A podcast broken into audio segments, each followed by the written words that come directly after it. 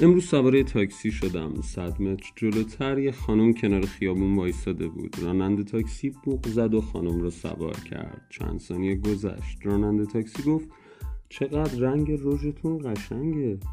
خانم مسافر جواب داد ممنونم. راننده ادامه داد لبتون رو هم حسابی برجسته کرده. خانم مسافر سایبون جلوی صندلی راننده رو داد پایین و لبش رو به آینه قنچه کرد و با ذوق گفت واقعا؟ راننده تاکسی خندید و با دست راست دست چپ خانم مسافر رو گرفت و بعد یه برانداز گفت دستبند ساعت تو با رنگ رژت ست کردی؟ جدی جدی با سلیقه دختر تبریک میگم. خانم مسافرم با یه صدایی که داد می‌زد خوشحاله گفت چه دقتی معلومه که آدم خوشسوقی هستی. ممنونم. تلفن همراه هم زنگ خورده اون دو نفر گرم صحبت بودن.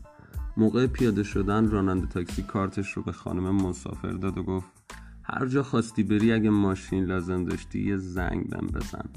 خانم مسافرم کارتش رو گرفت و یه چشمک ریز زد و رفت. اینو تعریف نکردم که بخوام بگم خانم مسافر مشکل اخلاقی داشته یا راننده تاکسی یا آدم هیز و فرصت طلب بوده.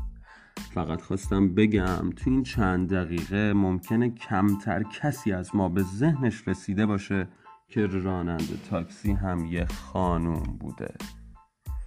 بله یادتون باشه ما با تصوراتی که توی ذهن خودمونه آدم رو قضاوت می‌کنیم نه بر اساس واقعیت.